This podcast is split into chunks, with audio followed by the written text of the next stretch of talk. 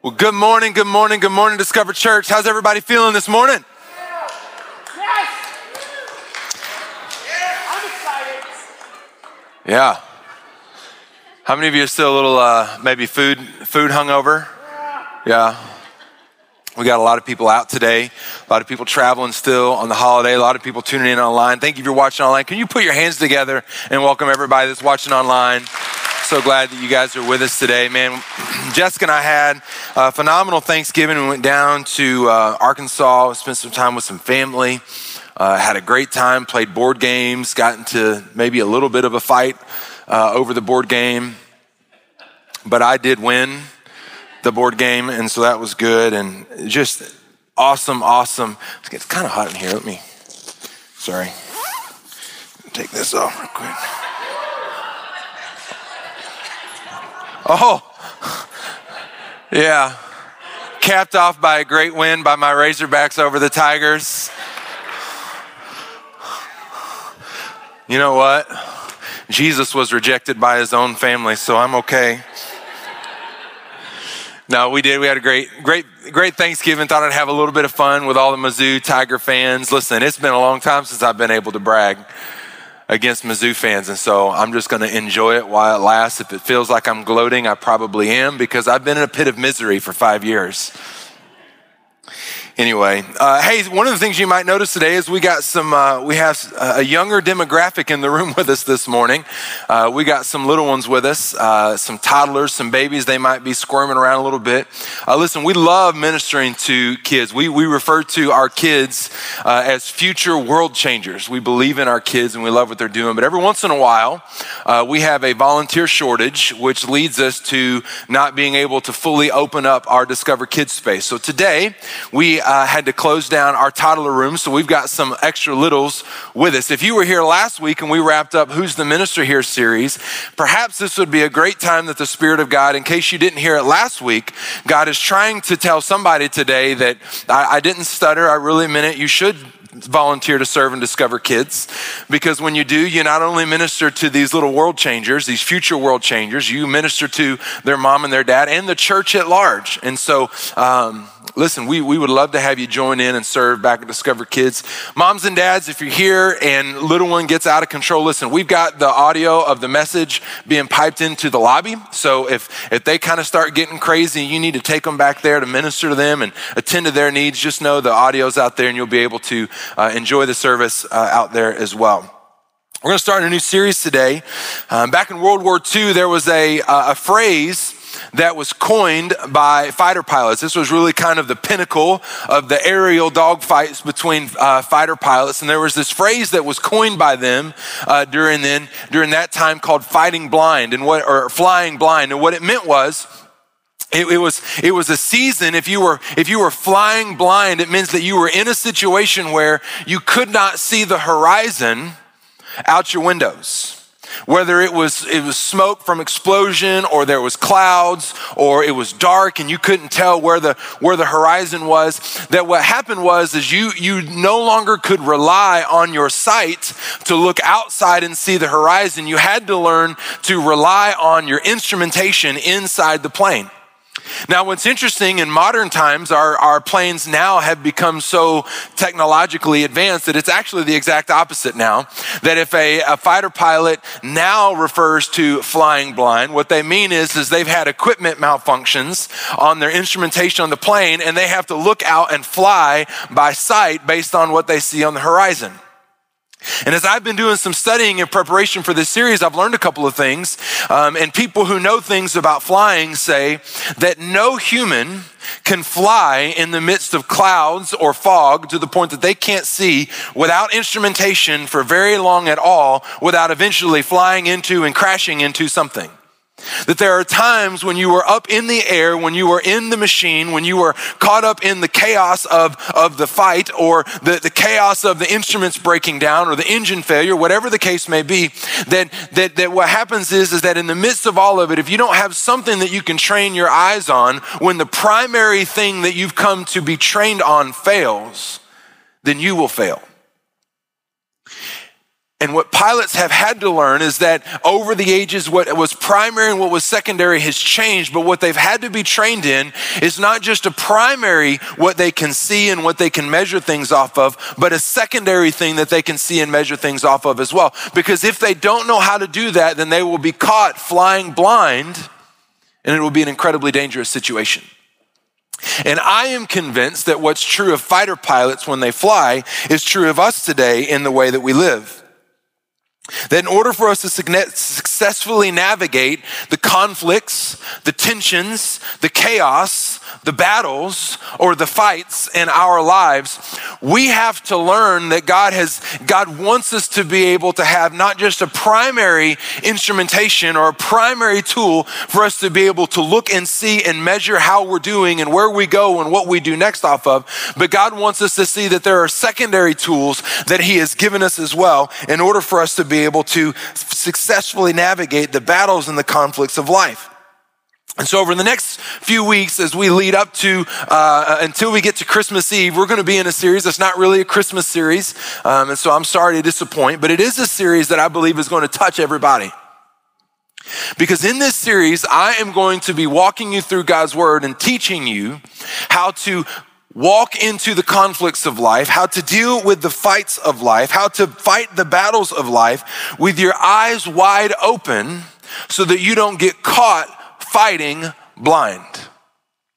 Because what is dangerous for a fighter pilot to fly blind if they don't learn to rely on their secondary tools will be dangerous for you if you go into every conflict thinking that the person you're in conflict with is the real enemy. Now, I don't have to spend a lot of time telling you, if you've lived any time on this earth, you know that we're going to go through battles. We're going to go through conflict. Oftentimes we go through conflict on a weekly basis. Sometimes it's a daily basis. And depending on the season of life that you're in, perhaps conflict is just a constant state. There's never a time when you don't feel like you're not in conflict. If you're married, you're in conflict with your spouse about what the right thing to do is or who was right in that situation or no, I said this. Oh, no, you didn't. Right? Like, like in, in marriage, there's conflicts. If you are a parent or if you have a parent, there are conflicts and those conflicts evolve when your kids are little and when you're little as a kid, you don't really get much say in the conflict because you're little. But as you get older and the conflicts become more substantive, it's not just it's not just right and wrong and and don't throw. Uh, you know, I had to I had to talk to my kids this week. Like, do not throw the dog's toy across the house where there are pictures. Don't do that. Something's going to break. But as you get older, those conflicts become well more conflictual because there are things in actual life and things that you're dealing with personally. There are battles between companies and teams and organizations. There's battle between rivalries where sometimes you finally get out of the pit and you finally win one. And I don't know if you know this or not, but there's even conflict within ourselves. There's this never ending conflict within ourselves between what we want most and what we want now. All of us felt that conflict on Thanksgiving Day when we bellied up to the table and said, What I want most is to be thin and fit and healthy and have a six pack. But what I want now is give me some sweet potato casserole. Least that's what I was saying in my house. There's this constant turmoil, this constant conflict, this, this temptation between who you want to be and but what it is that you want in the moment now. And what happens is, is that we go through all sorts of conflict. We go through all sides of battles. And, and what happens is, is we go into battle after battle after battle. And, and because we oftentimes are unaware of the bigger picture of what's going on, we will fully lock and load and engage in the battle and because we engage in the battle the way that we do, we oftentimes lose the war.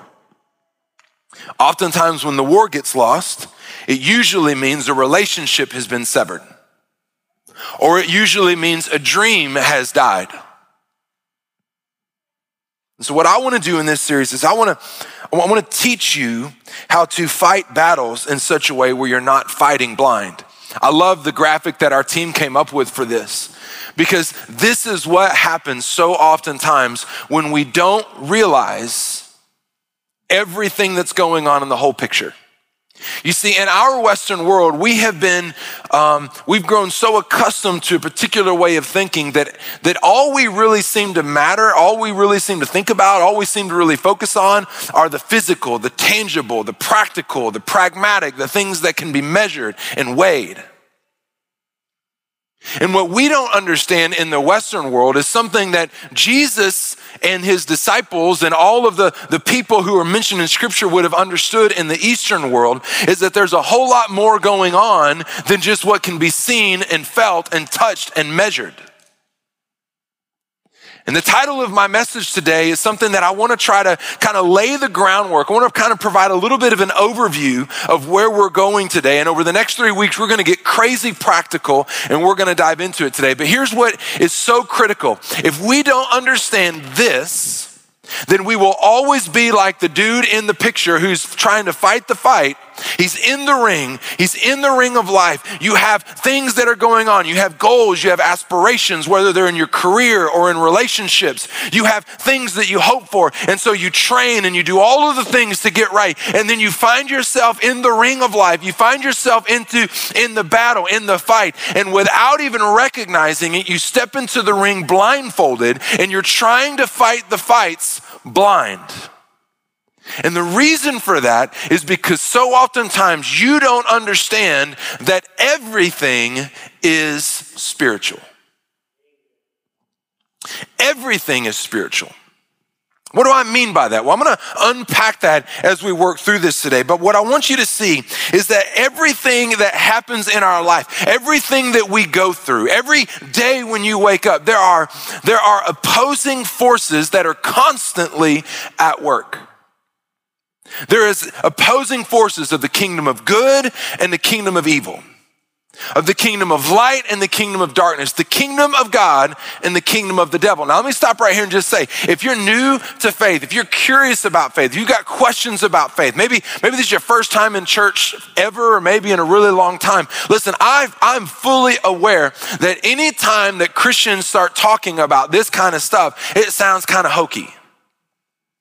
It sounds kind of weird. And frankly, there's a lot of us who grew up in church, depending on your tradition, that anytime somebody started talking like this and started talking about the kingdom of Jesus and the kingdom of the devil, you were just trained by your parents and your upbringing in church to go, man, those are crazy folks. But I want to help you see today that Jesus understood this. I want to help you see today that Jesus understood that, that there was nothing that he faced in the physical that did not have a spiritual string attached to it. This is why Jesus said in John chapter 10 and verse 10, Jesus lays out the, the opposing nature of these two forces, the opposing nature of these two kingdoms. This is what Jesus said. He said, The thief, and he's referencing the devil, the devil has come to steal, kill, and destroy. That is the only reason why he's here. That is his chief aim and his chief focus. He has his version of victory is only categorized by your defeat. That's how he measures victory. Because ultimately, if you and I experience enough defeat, then it will upset God's desire and his kingdom and his objective and his agenda, which means God loses. But Jesus said, I'm not like that. The thief has come for no other reason than to steal, kill, and destroy, but I have come so that you can have life and have it more abundantly. Two kingdoms, two opposing agendas, trying to help us see that everything that we experience in life, it's not just physical, everything is spiritual. Jesus gave an example about what this looks like in Matthew chapter 16. In Matthew 16, Jesus is trying to help his disciples come to terms with why he was here.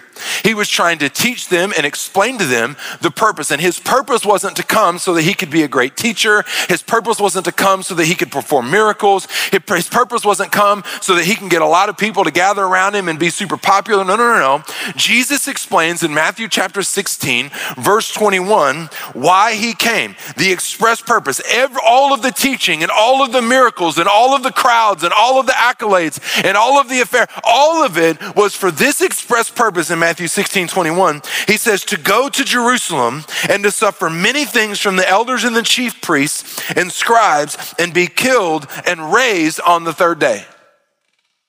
Jesus said, listen, Y'all got to understand the reason why I came is not so that I can be popular or liked. The reason why I came is because there is a bigger agenda, a kingdom agenda, and God my Father has sent me not to be praised and adored. He sent me to be crucified and killed. Now, the disciples had a hard time with this. Peter, the self appointed leader, doesn't like this one bit. Now, some of y'all are going to resonate with Peter because Peter is the dude that went to Thanksgiving with everybody at the family and sat at the table and always had the ability to say the wrong thing at the wrong time. Peter was the dude who probably would have wore the Christmas sweater that I saw that I thought about getting some members of my family that says unvaccinated and ready to talk politics. I'm so glad we can laugh about. It. I was nervous about that.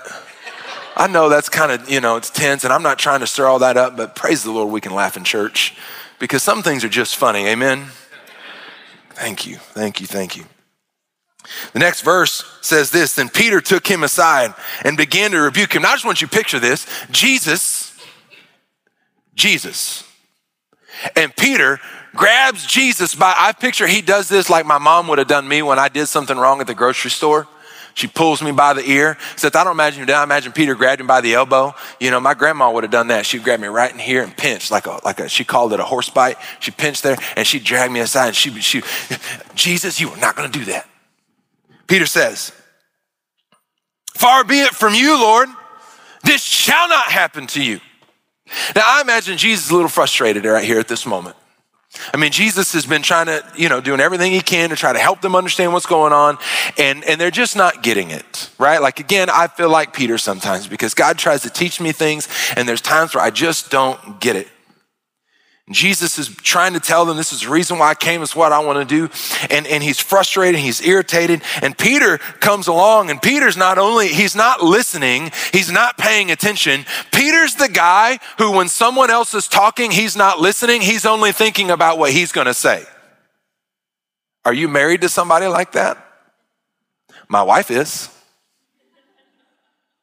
Because I'm that guy.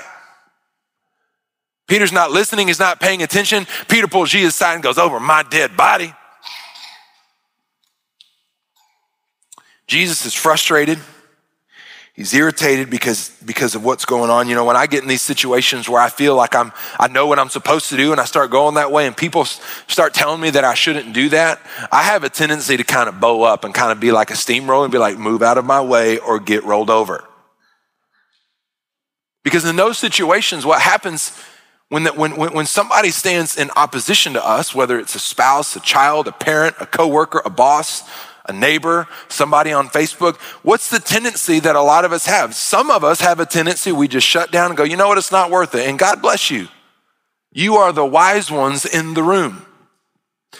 Others of us go, hmm, I will flex on you. You will not tell me what I can and cannot do. And what happens is, is we recognize conflict, it's a battle, and we go to war on the battle. Sometimes we have a tendency to just blow up. It's like launch nuclear codes. Because we fight blind. But Jesus never fought blind. Jesus had the advantage of being fully God and fully man, and he knew that everything was spiritual, not just physical. And so Jesus looks at Peter. I want you to recognize what's happening here. Jesus looks at Peter and he says this. He turned to Peter and he said, Get behind me, Satan. You are an offense to me For you are not mindful of the things of God, but of the things of man. You see, Jesus looks at Peter, but he recognizes that there's some, there's another, there's another force, there's another kingdom, there's an opposition that's pulling the springs physically, that's pulling things on a spiritual realm. And Peter, Jesus looks at Peter and he says, Get behind me, Satan. He realizes that Peter, yes, is, is saying and living and being as a person. He's not trying to insinuate that, that, that Peter is, is demon possessed. He's simply acknowledging, Devil, you are pulling some strings here. Peter is not my enemy, you are. Let me pause, let me talk to the teenagers just for a second. When I was in high school, I read this verse. And when me and my mom were having a, a spirited debate, I remember that somebody at one point said that you should, you should memorize scripture and that you should use scripture as an offensive weapon. And so I had memorized this verse, one of one that I had memorized. And my mom and I were in a spirited debate. We were in the kitchen, I can remember it. And she was going on and on and on, being ridiculous about something. And I said, I, I, was really upset, and I just like a spirit of calm and peace just washed over me. And I turned and looked at her and I said, Get behind me, Satan.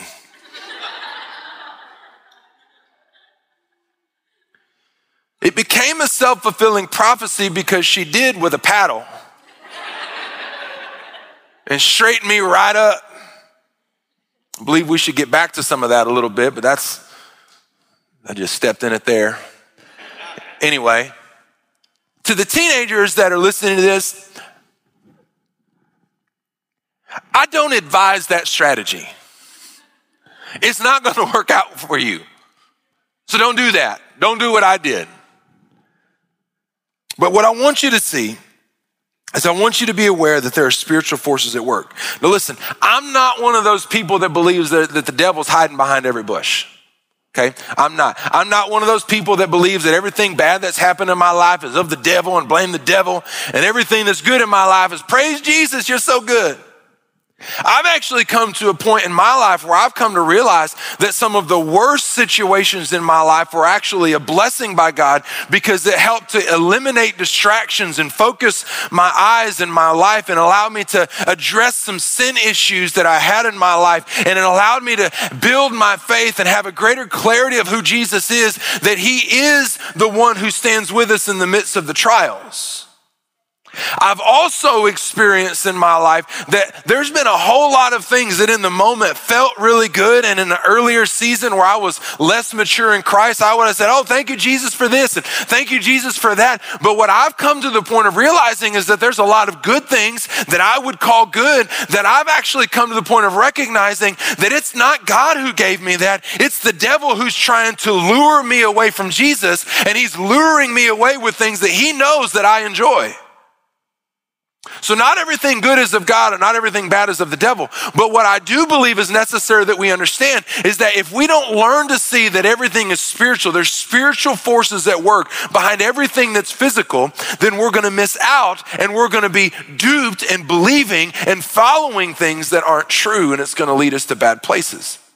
Now, listen, I believe in the devil. And if I was the devil, what I would work really, really hard to do is I would work really, really hard to make people believe that I don't exist. If I was the devil, I would work really, really hard to make people believe that hell isn't real. Because if I can make people believe that hell isn't real and that I don't exist, then the defenses are down. And I would have free reign to do what I wanted. You see, the reality of it is, is the devil is real. Hell is a very real place. The devil hates you, and he hates anything in your life that brings you joy or goodness. And he wants to do everything he can to steal, kill, and destroy. But what I also believe is that the devil has already lost. And that in Christ, we have the opportunity to stand in a victory that has already been won for us. And the only power that the devil can ever have over me and over anyone who has ever trusted in Christ for salvation is only the power that I cede back to him in a moment of weakness. Where I do that thing that they talk about in sports sometimes, where someone steals defeats from the jaws of victory. So I don't, I don't want to get crazy and, and put too much emphasis on the devil, but I think it's critical that we understand that he is real. I want to spend the rest of our time together walking through Ephesians chapter 6 because it's going to help us. If you're there, go ahead and turn to Ephesians chapter 6 if you have your Bibles with you.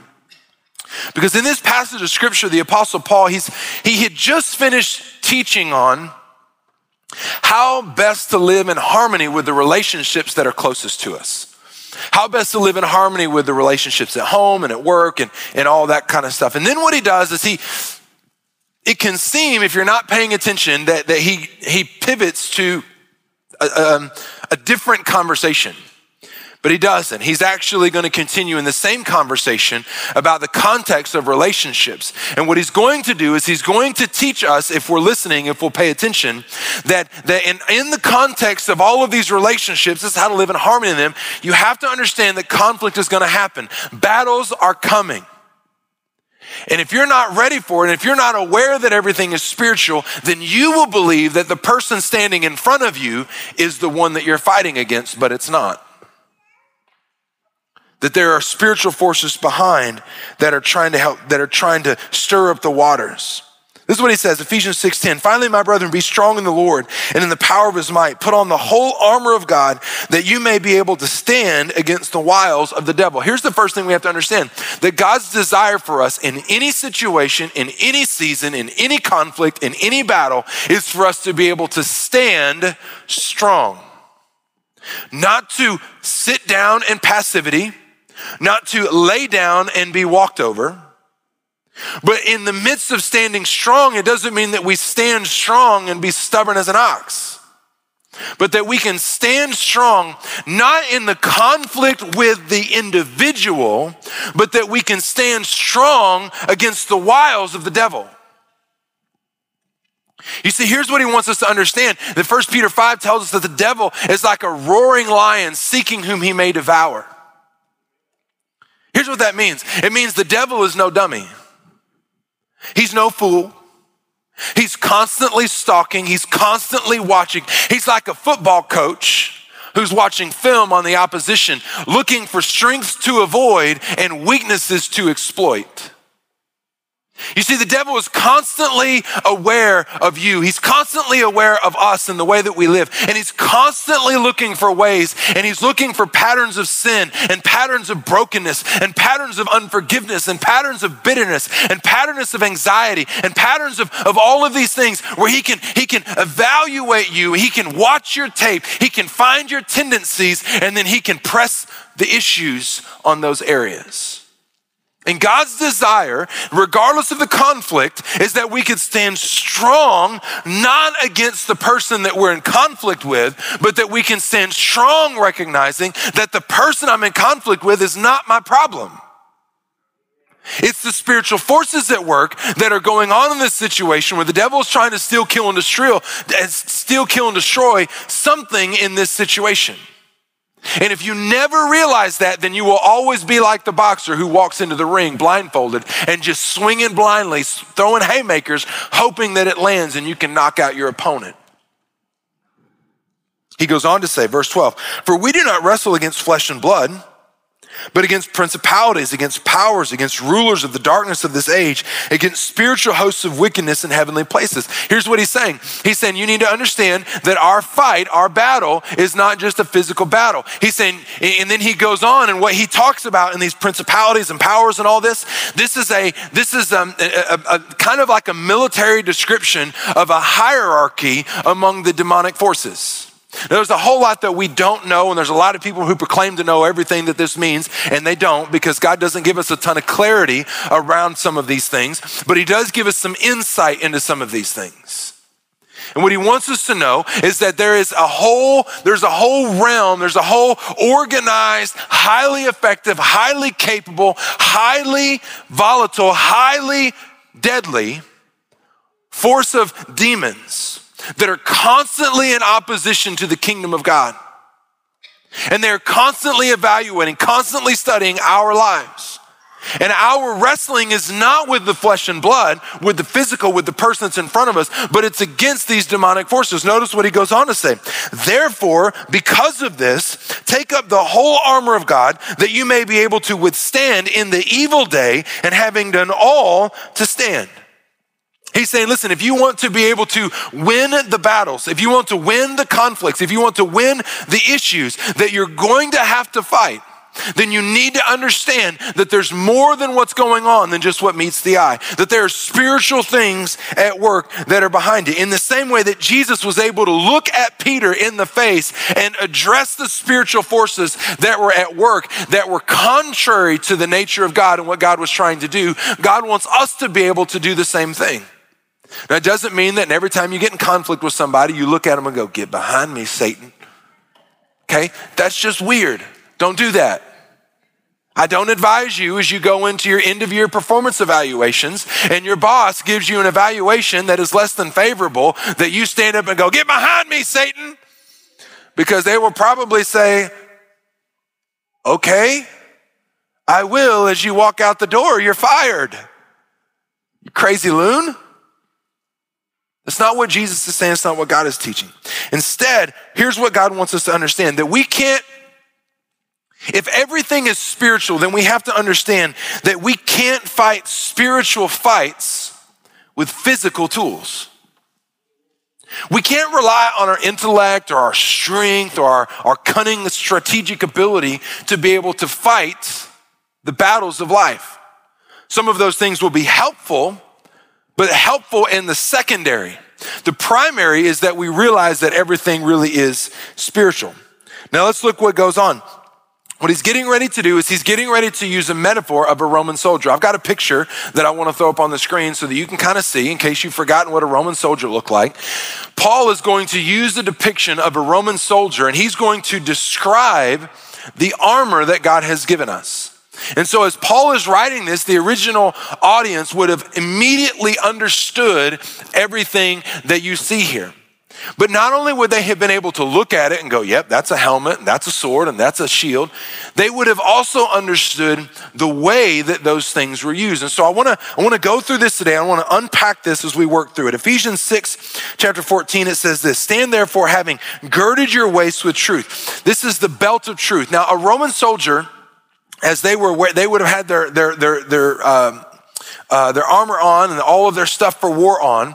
But oftentimes they would have wore kind of a tunic, something that was kind of a big bathrobe looking thing, dress kind of thing that they would have wore over that. Because, you know, I mean, can we go back to the picture just for a second, please? You know, if you were to wear something like this, you know, this morning, it might be a little cold. Okay, so they would have wore a tunic. All right, you can go forward. They would have wore this tunic, and, and anytime conflict erupts, anytime the battle would have happened, then they would have they would have pulled up their man dress and they would have tucked it into their belt of truth, into, into their, their belt, in order for them to be able to not be hindered and not be tripped up by anything hanging around their feet. And so, what we have to understand is when God talks about the belt of truth, He's referring that primarily we need to understand that the Word of God is truth. And that it is the Word of God that we measure all things internally and externally by. And when God tells us that we need to, He leads and He starts that we gird ourselves or we put on the belt of truth. What He's saying is, is that that needs to be our first step. We need to first put on the belt of truth because what the belt of truth does is it allows us to be able to measure what is and what isn't and that we should live authentically and fully devoted to God so that we don't have anything that trips us up. The writer of Hebrews said this in Hebrews 12:1, "Let us lay aside every weight and the sin that so easily ensnares us, and let us run with endurance the race that is set before us." You see, what the writer of Hebrews is trying to convey is that we need to orient our life. We need to build our lives. We need to devote our lives to the things of truth, to the things of God's word, because when we don't, we're inclined to get tripped up by unnecessary things. And so God tells us first that we need to put on the belt of truth. Then he says, also having put on the breastplate of righteousness. What is this? Well, at the moment of salvation, what we have to understand is that there was a transaction that happened. That God took all of our wretchedness and wickedness and sinfulness and all the things that we had done wrong, and He exchanged it with Jesus' righteousness. And so at the moment of salvation, the righteousness of Jesus comes as a breastplate that covers all of the vital organs. The righteousness of Jesus serves as the, as the primary weapon of defense against any attack from the enemy.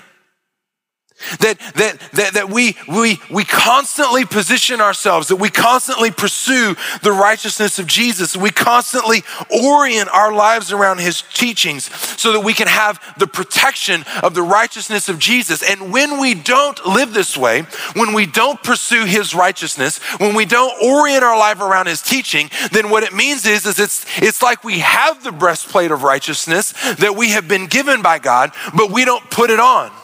When we don't orient our lives around his teachings, it's like we have the most vital part of armor that we could ever have, but we leave it at home so that we can go out and live the way that we want to live and do the things that we want to do. And it, when we do that, it leaves the most vital portion of our lives open to attack from the enemy. And that things that otherwise should have been a glancing blow, had we had the breastplate of righteousness on, can become a fatal wound something that should not trip up or, or, or mess up or, or, or, or completely annihilate a follower of Jesus becomes something that completely turns their life upside down because they have not put on the righteousness of Christ by pursuing Jesus' teachings and orienting their lives around it. Is this making sense? He goes on. He says, verse 15, having shod your feet with the preparation of the gospel of peace. I have to tell you, I think about this verse almost on a nightly basis. When I'm going through the house, turning all the lights off and making sure the doors are locked and the TV's off, you know, doing the things that men do. You know, you make sure everybody's safe and then you go around and complaining about how is it possible that every single light switch in this entire stinking house is on. Maybe that's just my issue. I don't know. But I think about this as I as I finish everything up and I start walking back to my room and I start thinking, "Dear Lord, I hope there's not a Lego, a table, or something that I'm going to step on. Would you would you help me wear the shoes of peace right now, Jesus, as I am peacefully walking? I I, I want to go. I want to go to bed. I want to go to sleep. I'm just hmm, just drift into la la land." Because the moment that you step on a Lego on a hardwood surface floor, your body is not filled with peace. Your body is filled with violent rage and words that would make a sailor blush. And you want to wake somebody up and attack them. Pray for me in my house that people would put their Legos and other things away. It's their issue, not mine. He says, having shod your feet or put on your feet with the preparation of the gospel of peace. See, a Roman soldier's sandals would have had, had little spikes in them, kind of like football cleats. Because what, what a Roman soldier wanted to be able to do is, regardless of the terrain and regardless of the, the ground that he was standing on, he wanted to be able to have confidence that he could stand his ground. And he doesn't, what Paul is teaching here is that we don't stand our ground with the preparation of violence, with the preparation of conflict, with the preparation of war. We don't stand our ground by, by thinking and mapping all the things I'm going to say and all the things that I'm going to. That's not how we stand our ground. We stand our ground with the gospel of peace. It literally means when he says the preparation of the gospel of peace, that what this means is literally there's a process of preparation where we seek the Lord and we go, okay, Lord, I don't know the battles I'm going going to be in today, but I know that you already do. So God, would you would you help cultivate a confidence that you are with me? Would you help me to know that regardless of whatever gets thrown at me today, that in you, Christ in me, the hope of glory, I can stand my ground, not just to stand my ground so that I can defeat somebody, so that I can dominate somebody, so that I can win the war of words with somebody, so that I can cut somebody down before they cut me down. No, no, no, no, no. In Christ, He wants us to be prepared with the gospel of peace that brings reconciliation, that brings unity, that brings wholeness. And so it's the preparation of the gospel of peace that we spend some time preparing in prayer in the mornings. God, would you be with me? Would you help me to know that the peace of God, which surpasses all understanding, whether the news I get today is infuriating or devastating or overwhelmingly great, whatever it is, help me to have the confidence of knowing that you are with me and that with you with me, I can stand and the devil of hell can bring all of hell against me because I know with you, Jesus, I'm good. He goes on. Above all, taking the shield of faith, which you will be able to quench all the fiery darts of the wicked one. The shield of faith is so critical because here's what the enemy is going to do. If you've not experienced this, you will. The enemy is going to, he's going to shoot fiery darts, fiery arrows, not just not just arrows that inflict, this is critical we understand this, because they're not just arrows that inflict a wound that hurts. They're fiery arrows that, that it inflicts a wound and then it causes everything around it to go up in flames. You see, this is one of the enemy's favorite things to do. Because if he's not able to hit a direct hit on you with an arrow, he will launch the fiery arrows of accusation He'll launch the fiery arrows of temptation. He'll launch the fiery arrows of confusion into your general vicinity. And he doesn't have to hit you directly, he just has to hit close to you. And the stuff around it will begin to burn. You see, this is what happens when you hear about a family member or a loved one's diagnosis. This is what happens when your spouse gets fired from work. This is what happens when your child is going through incredible hardships at school.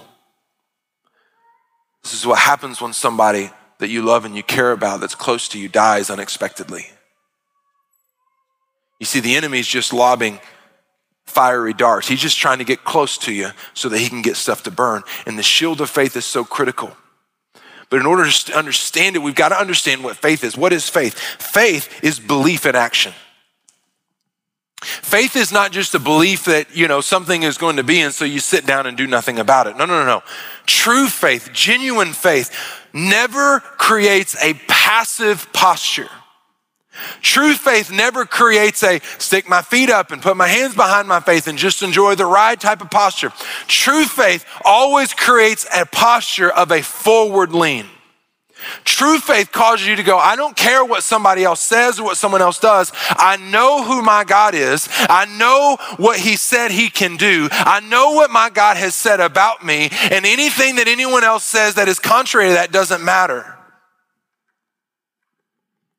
I know that my God told me that when I walk through the valley of the shadow of death, that I should fear no evil because he is with me. You see, the shield of faith is the only thing that can quench. It doesn't deflect, it quenches, it extinguishes, it, it, it deflects the point of the arrow and quenches and ends the devastating fire that is attached to it. And then he wraps it up and he says this. He says, and take the helmet of salvation. Helmets you wear on your head, they protect your head, they protect your brain. There's a reason why people encourage you to wear them when you ride a motorcycle, they play football, whatever the case may be. This is interesting because because the helmet of salvation, it's interesting that God wants us to equate a helmet as the helmet of salvation because what it's talking about is what's going on in your mind. You see, here's the problem with a lot of Christianity and, and Christian teaching is that it's, it's, it's confused and it's conflicted and it's become tainted.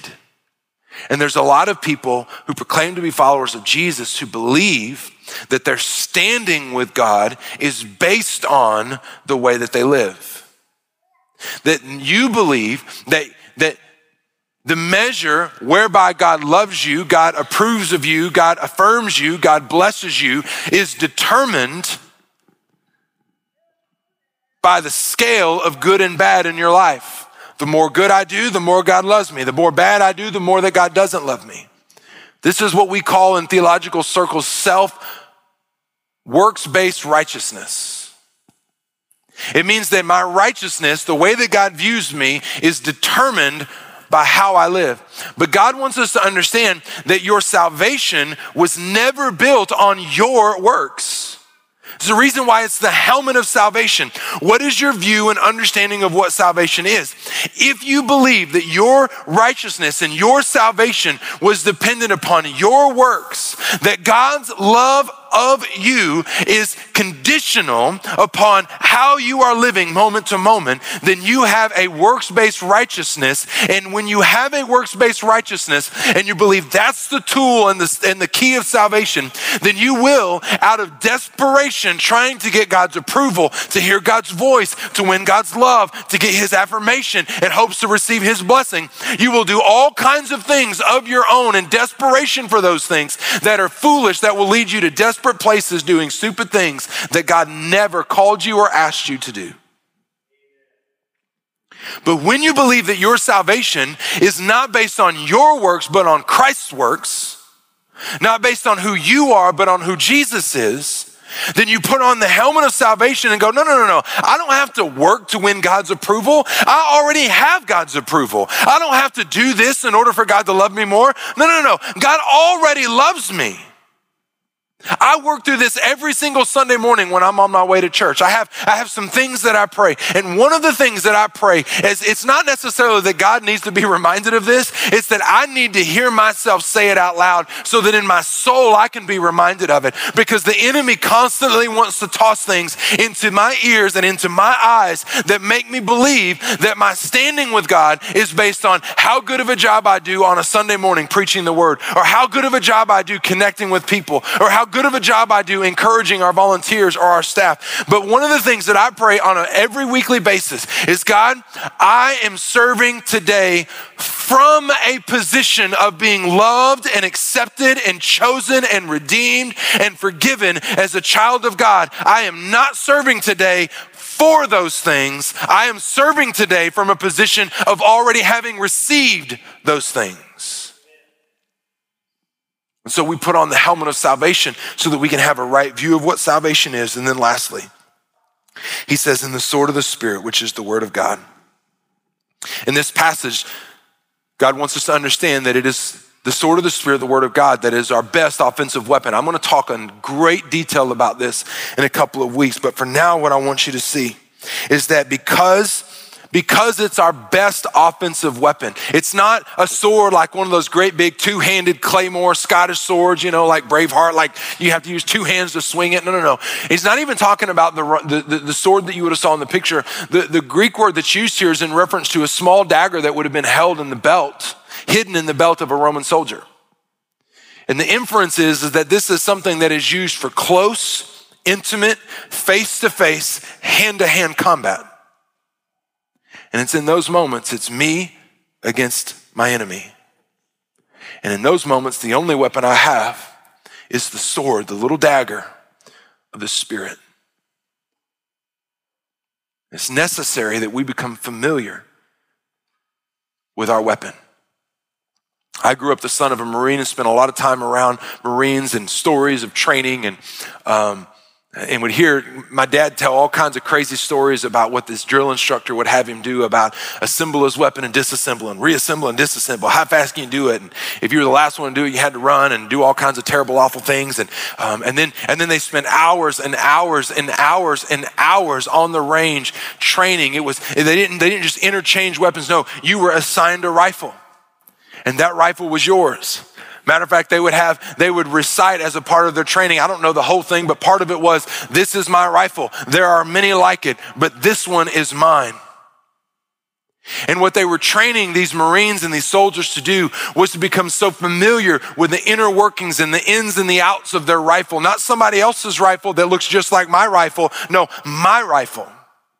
And they would spend hours training on the range and shooting it and learning how the which type of uh, ammunition and which type of how much uh, uh, uh um, gunpowder in it and all these things what, what, what would lead to this, what result. And they would they would spend all this time doing all of this training, and the purpose of it was so that when they got into the theater of battle, that their weapon, their rifle, their pistol, whatever it was, was their weapon of choice. It did not feel like a foreign object that they would hold in their hands, but it felt like it was was an extension of their body, an extension of their arms and their hands, almost like a third limb that was so natural, so comfortable that in any environment, in any situation, I know exactly how to use my weapon. And so when you hear preachers or other Christians talking about the significance of spending time in the Word of God, spending time studying God's Word, marking out five, ten, or 15 minutes to open your Bible, it's not wrong to have a digital copy, but get a physical copy so that you can begin to come become familiar with it, so you can hold it, you know how it feels, you know where the pages are, you know where the verses are, you can mark in it and highlight it. it we, don't, we don't talk about that to try to create some guilt complex or shame or condemnation that, well, the good Christians are over here here reading the Bibles all the time, and all you terrible Christians are way too busy for it. That's not the point. The point and the reason why we talk about this so much is because it is the best offensive weapon you have against the enemy that's coming at you today, whether you want it or not. And if you are unprepared, if you are not trained, then you will be defenseless when he begins to attack. As your pastor, I want you to know God's word. I want you to become familiar with God's word. It's one of the reasons why we have we, we pay for every year for every single person in our church to have a subscription to Right Now Media. It's it's like the Netflix of Bible study. I put the instructions on how you can create your account free of charge. Listen, I don't see what goes on in there. It's just for you. It's for you to have it and for you to become familiar and use some incredible resources so that you can become familiar and accustomed and acquainted with the Word of God. So, what have we learned today? Well, we've learned that we all have battles and we face battles on a daily basis. And perhaps for a lot of us, we didn't need to be taught that, we already knew that. We learned today that when you don't recognize that everything is spiritual, you will walk into every conflict and every battle and you will fight blind, just like the image on the screen. And the advantage will always be to the opposition who can see clearly while your eyes are blocked from seeing what's really going on. We've learned today that you don't have to fight this way. You don't have to experience and go through conflict and battles and situations like this.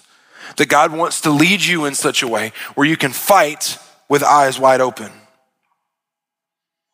And God wants you to understand today that in any battle,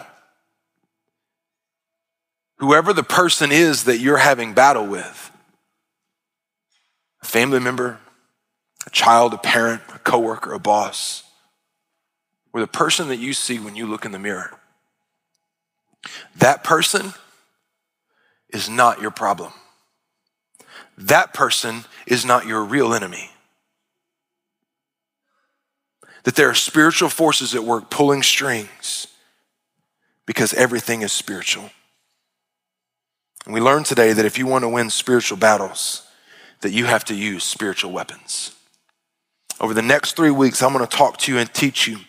And we're going to dive deeper into how you approach the battle. And then I'm going to teach you how to win the battle. But for today, my hope is that you would leave here. It would just cause you to ponder as you go into conflicts this week that you would be mindful of the realization wait, wait, wait, wait, wait, hold on. That person is not my real enemy. That person's not my real problem. What's really going on here? When you begin to live this way, you will begin to see that when God talks over and over and over and over and over in Scripture that the battle belongs to the Lord, then you'll begin to realize that the battle can never belong to the Lord as long as you keep fighting it blind. At Discover Church, we exist to see our city changed by Jesus, one life at a time. If you'd like to take your next step of faith today, text the word faith to 816 203 1835. Again, that's the word faith to 816 203 1835. If this is your first time listening, we'd love to connect. Reach out to us on social media and let us know that you found us through the Discover Church podcast.